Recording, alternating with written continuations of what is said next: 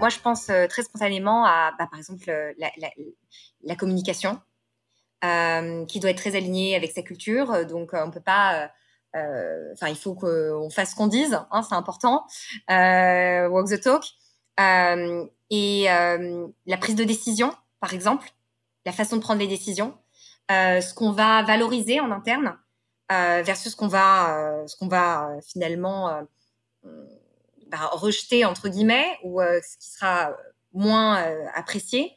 Donc tout, ça c'est très important. Et, moi ce que, je voulais te dire c'est que donc dans la dans la culture donc hors de ces process, ce qui va compter c'est un peu le bah, cette partie informelle qui est le style. Hein. Donc nous ça va se traduire par euh, le work hard. Euh, donc je te disais euh, on a on a on a le work hard play hard, on le voit dans pas mal de boîtes. Mais quand on parle du work hard, c'est en mode ambition encore. on a des projets à l'appel à proposer à nos salariés. Tu vois, en quatre ans, euh, pardon, sur les deux dernières années, on a fait quatre acquisitions. On a lancé euh, notre fondation, on a lancé notre incubateur de start-up à Paris.